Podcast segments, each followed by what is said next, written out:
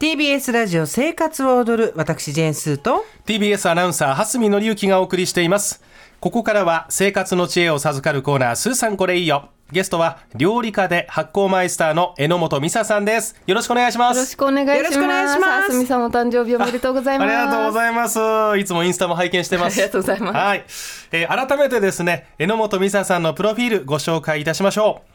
榎本さんは会社員を経て調理師学校も卒業された後に独立。発酵マイスターの資格もお持ちで、発酵食品、旬の野菜を使ったシンプルなレシピがお得意です。そして、登録者数27万人の YouTube チャンネル、榎本美沙の季節料理や、インスタグラムも大人気となっています。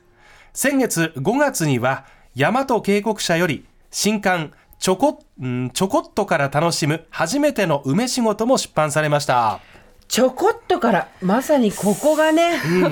あのちょこっとでできると思えないからなんかハードル高くなっちゃうんですよね梅って何ですかね。やっぱり本当に梅干しがバーっと干されてる、あのおばあちゃん家の風景を思い出すからだと思うんですけど、ハードルがどうも高すぎて、樽がないとできないんじゃないかとそか、うね。そうあとはいはいキロじゃないとできない色じゃないとみたいねなうんありますけどなんですなんです季節的にはこれからですよねまさにまさにそれちょっと今年すやや早めなんですけどあそうなんですねはい、少し前まで5月中旬ぐらいから小梅が出ていてで今ですねちょうど青梅が真っ盛りです。確かに八百屋さんとかにねそう出始めましたそうなんねですで多分もうすぐ完熟梅も出始めるかなっていうぐらいあらそうな少んしだ早いと思いますでも今はまさにですね青梅の時期なので、今日は今が旬の青梅を簡単につけるような方法をご紹介したいと思っていますありがとうございますまず具体的な漬け方に入る前に梅の下処理っていうのはどうやったらいいんでしょうかあの下処理っていうとちょっと仰々しいんですけど、はい実はあのすっごく簡単うで、んあのお野菜と同じように考えていただいていいと思うんです。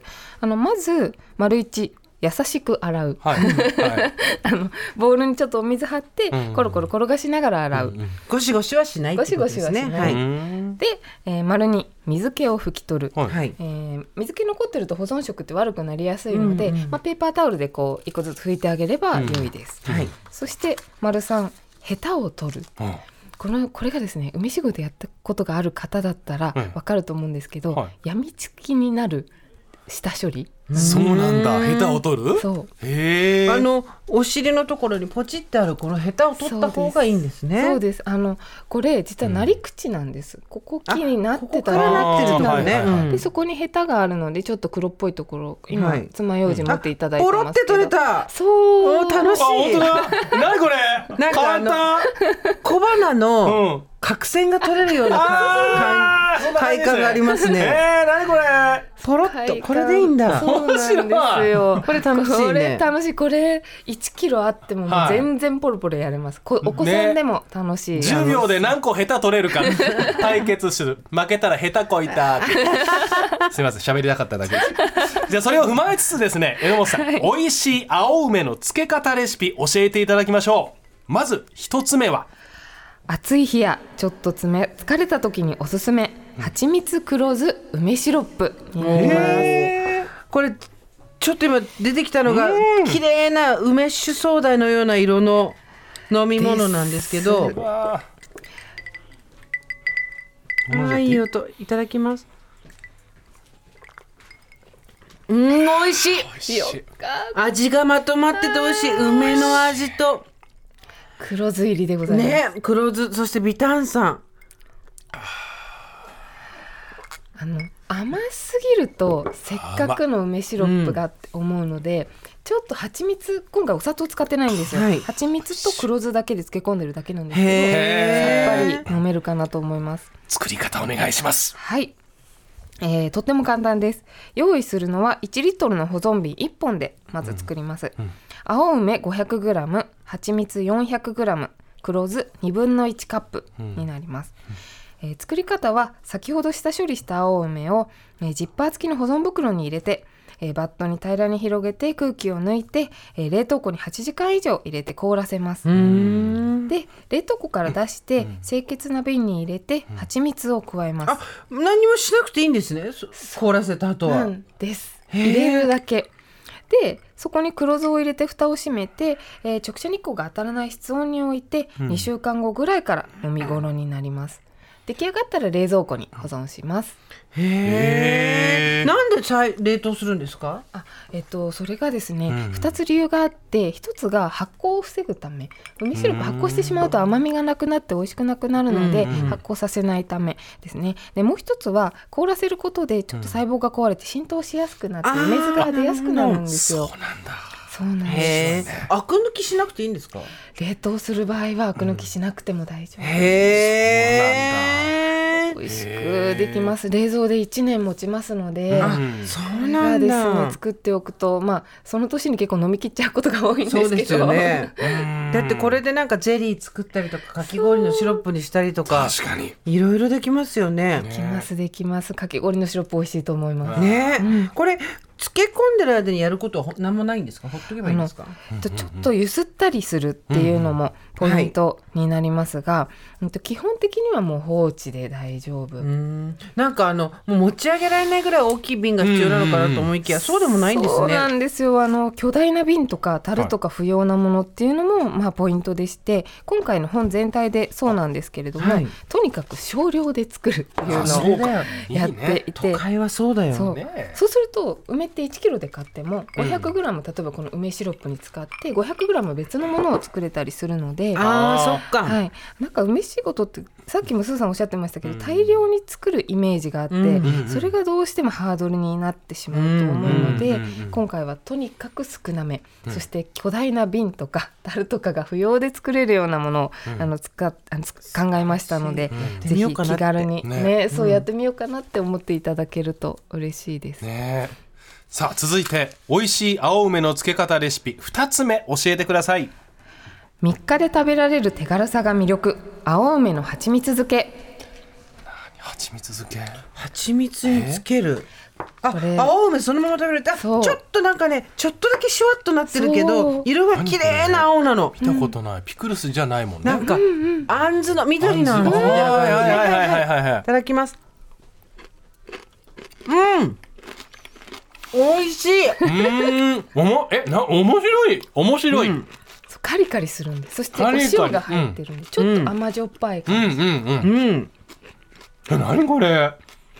これ面白いんえ、ですよ食べてほしい、これみんなに。不思議な。面食白べいないとわからない、そうなんですよ面白い、な、デザートのような、付け合わせのような、なんだおろう。漬物っぽくもああ、る。こうそう、そう、そうなんですよね。暑い何日これにねこのしょっぱさが効くうーん。カリカリのこれど青うや梅っでてす、作るんですねか。どうやって作るんうんえーこれも青梅 500g で作れます、えー、と下処理した青梅ですねに包丁を入れたりちょっと叩いたりして種を取り出して、はい果肉と種に分けますうんで果肉の部分をジッパー付きの保存袋に入れて塩を加えてちょっと重りを乗せて漬け込んでおきますこれ12時間ぐらいで大丈夫です、で、えー果肉の水気を拭き取ったら瓶に入れて蜂蜜を加えてまた直射日光の当たらない室温に置いて3日でできる、うあーっん。という間。そう梅仕事ってどうしても2週間とか何ヶ月とか置かないと美味しくならないんですけれども、うんうんこれはあの割ってるっていうこともあって3日で食べられるっていうのがんすっごく手軽です。なんか青梅ってなんかそんな,、うんなんかこうやって食べると毒があるみたいなイメージあるんですけど、うんそんなことはないああそうですねあの種が柔らかい未熟な青梅の種にはうん毒が含まれてるんですけれどうんも、うん種が硬くなってる成熟した梅であれば一度で大量に食べない限りは体の影響がないと言われています、うこれ日持ちってどんくらいします。あこれがですね、はい数ヶ月数ヶ月。持ちます持つへーなこあれすごいねでも、うん今私があの日持ち忘れちゃったのが、うんなんでかっていうと、うんすぐ食べきっちゃう23ヶ月持つんですけど、はいはい食べちゃうんだねすぐ食べ終わっちゃう23ヶ月在庫が残った試しがないんだねあそうなんです。あの本のあの確認のために3ヶ月置いて大丈夫かなはしたんですけど、はいはい基本的になくなっちゃうんで、へー 今そうか何ヶそう月かだっけなの。なるほどでも23か月持っちゃうんだすごいなそうなんですさっきのジュースはあは、はいえっと、1年も1年あのジュースの中に入ってる梅は何に使えるんですかああれは基本的に全部エキスを出し切ってしまうので硬くなるんですよだからまあ刻んでちょっとなんかタルタルソースの中にあの食感として入れたりするのはありなんですけど味としてはもう全部このシロップに抜け出て抜けるるっっていてうこん感だじです。で今回のやつはうん種と果肉は分けてますけど、はあの、さっきからずっとあのなんか意地汚いこと言ってますけど種はなんか使えますかねうんこれ種ねこれね、あのありがとうございます。はい見たかったんですよ。よかったですはい、これ種もめんつゆに使います。っていうのはええどどういうこと瓶に種と醤油、みりん、鰹節入れて冷蔵庫に置いとくだけで、うん青梅の風味が爽やかなめんつゆができちゃう。もう一回言ってください、何と何と何だってこの種取っ種たと種ですね本当は捨てちゃう種うんに醤油とみりんと鰹節を入れておー置いとくだけ冷蔵庫に1週間ぐらいで青梅風味のすごく爽やかなめんつゆができるえー、ちょっとそれやってみたい、もう一個言っていいですかどうぞこれつけてあるじゃないですうんはかいそうするとはい梅酢のシロップが出来上がるうん漬け汁ができるんですようんうんうんでそれもですね炭酸水で割ると甘じょっぱい梅ジュースになりますといじうゃあ熱中症の時あの塩分取っちゃったそうそ時うなんそうかなんですそうなん出ですちゃった時なんかはそうなんですへ一ー石三鳥の梅仕事になります蓮見さん今年梅仕事いかがこですかれいやってみようかなね家でね梅仕事そう3日後に食べられるのでねなんかさっき本当に私もスーさんとまるっきり同じでサイズ感がちょっと未知なんですよそうそうそう梅仕事って、うんでもこの「初めての梅仕事」って本見るとサイズ感がすごくわかりますあの、榎本さんの手の大き さとこの瓶の大きさとそうそうそうあこのぐらいからでいいんだっていうのがなんかサイズ感がねわかりやすいんでちょっとこれ見ながらやってみようかしらだってあー嬉しいだあのこれから完熟梅が出てきたら今度梅干しも作れるようになるうわわーけですそっよかね梅も作れます作っちゃうよ梅俺酒も作れる、梅ジャムも作れますすごへーいいつぐらいまで売ってんですか青梅って青梅は、うん多分そろそろ5月の下旬から6月の初めぐらいまではあるかな、うんうんかぐらないってで感すじかねね。で、あの同じ梅なんですよ青梅が完熟してくると黄色くなっていくので、うんそうかそうかそうか、そうなんですそうなんですはあ時期によってね少し色が変わってくるっていうそうですねね改めまして青梅の蜂蜜漬けの詳しいレシピなど榎本美沙さんの著書で大和渓谷社からの販売中このえーちょこっとから楽しむ初めての梅仕事に掲載されていますぜひお手に取ってみてくださいでは最後に榎本さんからお知らせあればお願いしますはい、ぜひねこの本梅仕事のお供にしていただけたら嬉しいですし、あの YouTube の榎本美沙の季節料理でもレシピご紹介してますのでよければそちらでもご覧くださいませ、いやーこれずっと読んじゃうね梅仕事のね本 嬉しい皆さんぜひチェックしてくださありがとうございいということで今日は料理家の榎本美沙さんに梅仕事の話を伺いました榎本さんありがとうございましますあたりがとうあごりがとうざいございままししたた